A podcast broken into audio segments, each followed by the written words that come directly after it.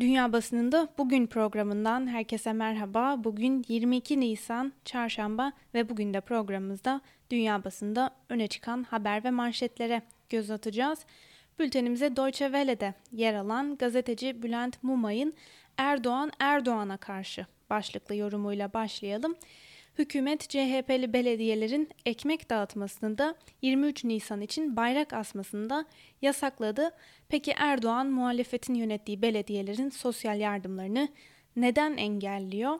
AKP'nin özellikle koronavirüs salgınından sonra CHP'li belediyelerin sosyal yardımlarını yasaklaması hiç de şaşırtıcı değil. Çünkü Erdoğan tıpkı kendisine yaptığı gibi CHP'nin yerel yönetimlerde yükseleceği performansla genel iktidarı kazanmasına izin vermek istemiyor. Yani yeni bir Erdoğan'a tahammülü yok. Cumhurbaşkanı CHP'li belediyelerin sosyal yardımlarını devlet içinde devlet olarak tanımlıyor. AKP'nin iki numarası Mahir Ünal da paralel yapı benzetmesi yaptı. Eğer bu tanımlamaları baz alacak olursak Erdoğan da belediye başkanlığı döneminde devlet içinde devlet kurmuş paralel bir yapı inşa etmişti. Peki CHP'li belediyelerin yardım hesaplarına el koymak, aşevlerini hizmet veremez hale getirmek bedava ekmek dağıtmalarını yasaklamak, salgına karşı birkaç günde hazırlanan Sahra Hastanesi'ni mühürlemek gerçekten CHP'yi iktidar alternatif göstermekten alıkoyacak mı? Bu soruya yanıt vermek çok kolay değil ama bugün ekmek dağıtmayı yasaklayan Erdoğan'ın mağduriyetin ekmeğini ne kadar çok yediğini hatırlayınca belediye hizmetlerini engellemesinin ters tepeceğini söylemek de mümkün demiş Bülent Mumay yazısında. Almanya'dan bir haberle devam edelim. Alman hükümetinde F-18 çatlağı başlıklı habere göre Almanya Savunma Bakanı Kramp-Karrenbauer ordudaki eski tornadoları Eurofighter ve F-18 savaş uçaklarıyla yenilemek istiyor. Savunma Bakanlığı'nın hazırladığı rapora göre önce Avrupa yapımı modelin ardından ABD yapımı F-18'lerin satın alması planlanıyor. Raporda ABD yapımı F-18'lerin ileri teknoloji ürünü olmanın yanı sıra Almanya'nın ABD silahlarına nükleer katılımı içinde bir çözüm olduğuna yer veriliyor. Ancak Savunma Bakanı'nın bu planı özellikle de F-18 uçakları Alman meclisinde büyük tepki çekti. Koalisyon ortağı Sosyal Demokrat Parti yani SPD plana karşı çıkarken muhalefet bakanı anayasayı ihlal etmekle suçladı. Muhalefet partileri ise plana daha sert bir tepki gösterdi. Liberal çizgideki Hür Demokrat Parti'nin yani FDP'nin savunma uzmanı Marie Agnes Zimmermann, savunma bakanını federal meclise danışmadan Washington ile görüşmelere başlayarak anayasayı ihlal etmekle suçladı. Alman meclisi 25 milyar euronun üzerindeki tüm silah alımlarında söz hakkına sahip denilmiş haberde. Sıradaki haberimize geçelim. Suriye 2011'de başlayan şiddetli savaşın ardından koronavirüs salgını ile karşı karşıya ve uzmanlara göre sağlık sisteminin savaş ve yaptırımlar nedeniyle bir pandemiyle mücadele etmesi imkansız. Suriye'de savaş döneminde çok sayıda doktor ve sağlık personeli hayatını kaybetti veya ülke dışına çıktı. Göç ettikleri ülkelerde korona salgınına karşı mücadele ederken virüs kapan veya hayatını kaybeden Suriyeli doktorlara dair e, haberlere rastlamak mümkün. İlaç ve tıbbi malzeme üreten fabrikalarda büyük hasar görmüş durumda. Günümüzde kamuoyuna açıklanmış faal halde kaç hastane olduğuna, bunların kapasitelerine, sağlık personeli ve doktor sayısına ilişkin kesin veriler yok denilmiş haberde. Euronews'ta yer alan birkaç haberle devam edelim. 31 Ocak tarihinde Avrupa Birliği'nden ayrılan İngiltere geçiş sürecini Aralık ayının sonrasına uzatmak istemiyor.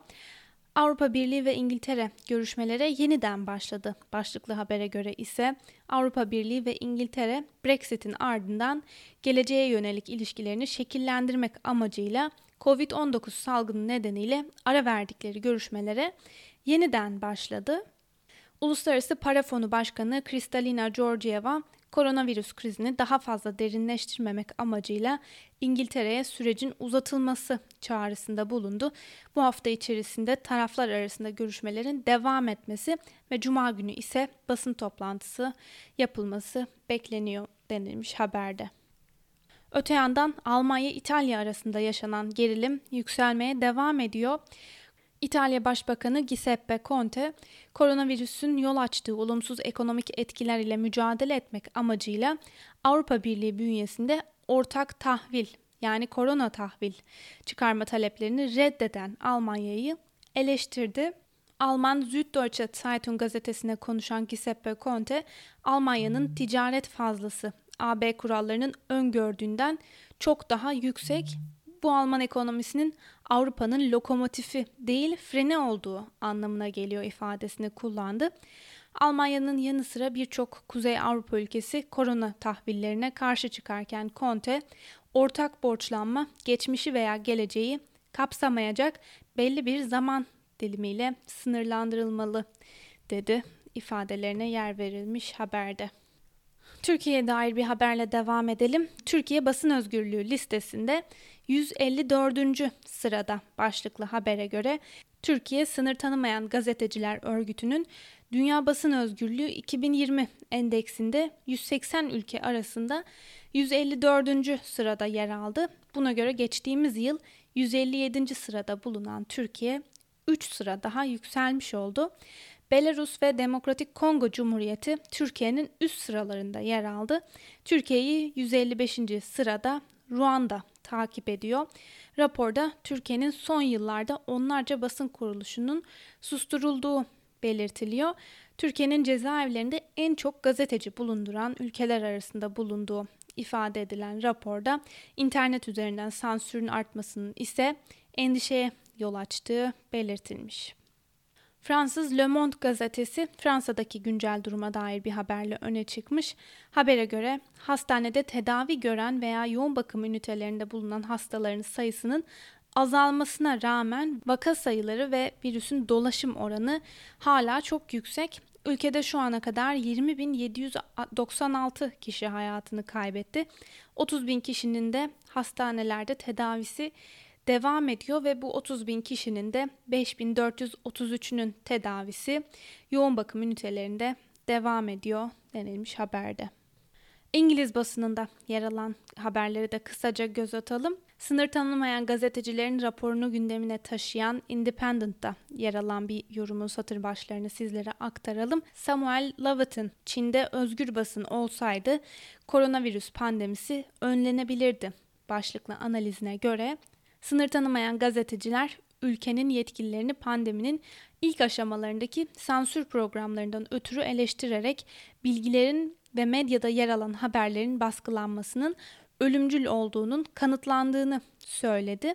Hazırladıkları raporda bulgularımız Çin sosyal medyasında COVID-19 ile ilgili bilgilerin sıkı şekilde kontrol edildiğini gösteriyor ifadelerine yer verildi.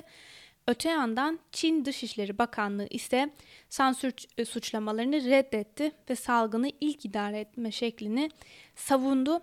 Bakanlık ayrıca sınır tanımayan gazetecileri ayrı tutarak bu örgütün her zaman Çin'e karşı derin ön yargıları ola geldi ve sözde raporları çürütmeye değer değil ifadelerini kullandı. Bir diğer habere göre ise Birleşmiş Milletler Dünya Gıda Programı Direktörü David Beasley dünyanın şu an sadece yeni tip koronavirüs salgını, salgınıyla değil aynı zamanda açlık salgınıyla da karşı karşıya olduğu uyarısında bulundu. En kötü senaryoya göre yaklaşık 36 ülkede kıtlık görülebileceğini söyledi. Savaş bölgelerindeki milyonlarca kişinin her geçen gün kıtlığın eşiğine sürüklendiğinin altını çizen Beasley, 821 milyon kişi her gece yatağa aç giriyor ve kronik açlık çekiyor dedi. Beasley bugün yayımlanan küresel gıda krizi raporundaki verileri de hatırlatarak yaklaşık 135 milyon kişinin açlık riskiyle karşı karşıya kalabileceğini aktardı. Covid-19 nedeniyle bu rakama 130 milyonun daha eklenebileceğini ve toplam sayının da 265 milyona çıkabileceğini vurguladı denilmiş haberde. Bültenimize BBC ile devam edelim. İngiltere Sağlık Bakanı Matt Hancock koronavirüs hakkındaki gelişmeleri aktardığı salı günkü basın toplantısında Oxford Üniversitesi'nde çalışılan aşının perşembe günü insanlar üzerinde denenmeye başlayacağını açıkladı. İngiliz hükümeti Imperial College London'da yürütülen aşı çalışmaları içinde 20 milyon pound bütçe ayırıyor. Hükümetin bu iki üniversitenin yürüttüğü aşı çalışmaları için ayırdığı toplam bütçe 42,5 milyon pound denilmiş haberde. Bir diğer habere göre ise Netflix 21 Nisan Salı günü itibariyle üye sayısının 183 milyona çıktığını duyurdu. Reuters'ın haberine göre Netflix 2020'nin ilk çeyreğinde yaklaşık 16 milyon yeni abone kazandı. Petrolde negatif seviyeler nasıl gerçekleşti? Ne anlama geliyor? Bundan sonra nereye? Başlıklı haberde son günlerde petrol piyasasında yaşanan dalgalanmalar ele alınmış. Habere göre piyasadaki arz talep dengesindeki gidişatın sürdürülemez olması nedeniyle OPEC ülkeleri geçtiğimiz hafta sanal ortamda bir araya gelerek günde 10 milyon varillik üretim kısma kararı aldı. Fakat hem arzdaki gerçek düşüş ancak Mayıs ve Haziran aylarından itibaren gerçekleşecek hem de talepte şu an yaşanan çöküş bu arz kısıntısının iki katından fazla. Dolayısıyla bu hamle petrol piyasasını dengelemekten ziyade depoların doluş hızını düşürecek ama piyasadaki temel dengesizliğe hiçbir şekilde çare değil. Piyasadaki temel dengesizliğin ana aktörü Covid-19 ve onun yol açtığı talep çöküşü. Talep bir nebze iyileşse de Covid-19'a çare bulunmadığı sürece zayıf kalacağı aşikar. Bunun neticesinde petrolünü satacak pazar bulamayan üreticiler vanaları kapatmaya başlayacaklar.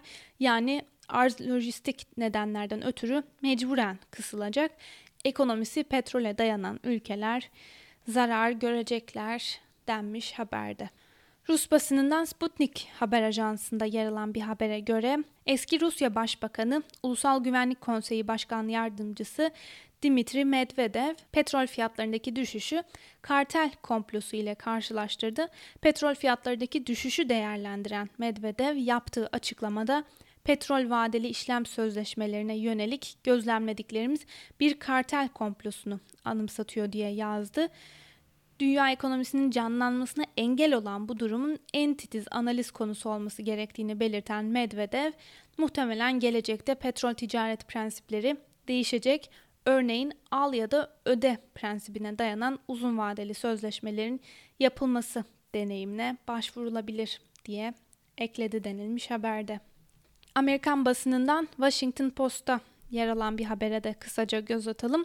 ABD'de gündemde olan göçmen vizeleri karara bağlandı. Washington Post'ta yer alan habere göre Trump göçmen vizelerinin resmi olarak askıya alınması için gerekli kararnameyi bugün imzalayacak. Gerekçe olarak ise salgını ve işsizlik oranlarını gösteren Trump, virüs salgını yüzünden işten çıkarılan Amerikalıların yerlerini yurt dışından getirilen yeni göçmen iş gücünün alması yanlış ve adaletsiz olur. Önceliğimiz Amerikalı işçilerimiz olmalı dedi. Kararnameye göre sağlık çalışanları bu karardan muaf tutulacak ama diğer göçmenler 60 gün boyunca göç başvurusu yapamayacak ve aynı konuyu gündemine taşıyan New York Times ise Trump yeşil kart uygulamasını askıya aldığını duyurdu başlığıyla öne çıktı. Haberde Trump'ın açıklamasına göre kararname yeşil kart olarak bilinen ABD'de daimi oturma ve çalışma izni veren vizeleri kapsayacak. Karara göre iki ay boyunca bu kategoride yeni vize verilmeyecek ve öte yandan Trump kararnamenin süresinin de gerekirse uzatılabileceğini söyledi denilmiş haberde.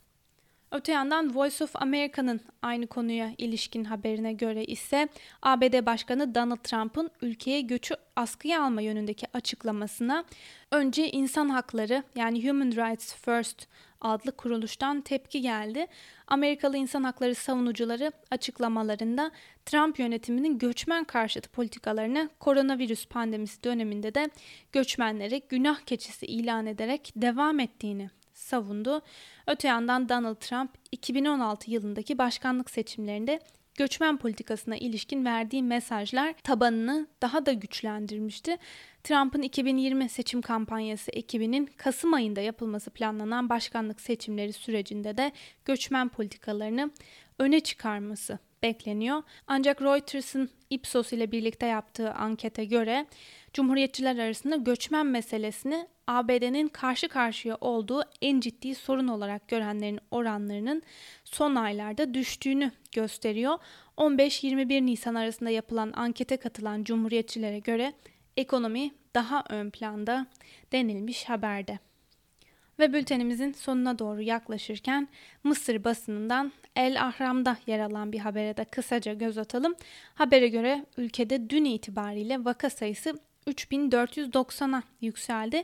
Sağlık Bakanlığı'ndan yapılan açıklamaya göre dün 14 kişi daha koronavirüse bağlı olarak hayatını kaybetti ve böylece ülkede hayatını kaybeden kişi sayısı 264'e yükseldi. Ve son olarak Hint basınından Republic World'un Associated Press'e dayandırdığı bir habere göre Türkiye'de insanlar virüs korkusuyla köpeklerini terk ediyorlar. Hayvan hakları aktivisti Tugay Abukan son 3 haftada İstanbul'da şehir merkezinden uzak ormanlık arazilere yaklaşık 100 köpeğin terk edildiğini söylüyor. Önceki dönemlere kıyasla %20 oranında bir artış olduğunu belirten hayvan hakları aktivistleri bunun salgın ile ilgili olduğunu tahmin ediyorlar. İnsanlar hayvanların virüsü taşıma ve bulaştırma potansiyelleri olduğunu düşünüyorlar. Ancak Abuka'nın söylediğine göre virüsün hayvanlardan bulaşması mümkün değil denmiş haberde. Sevgili Özgürüz Radyo dinleyicileri, bu haberle birlikte bugünkü programımızın da sonuna geldik. Yarın aynı saatte görüşmek dileğiyle. Şimdilik hoşçakalın.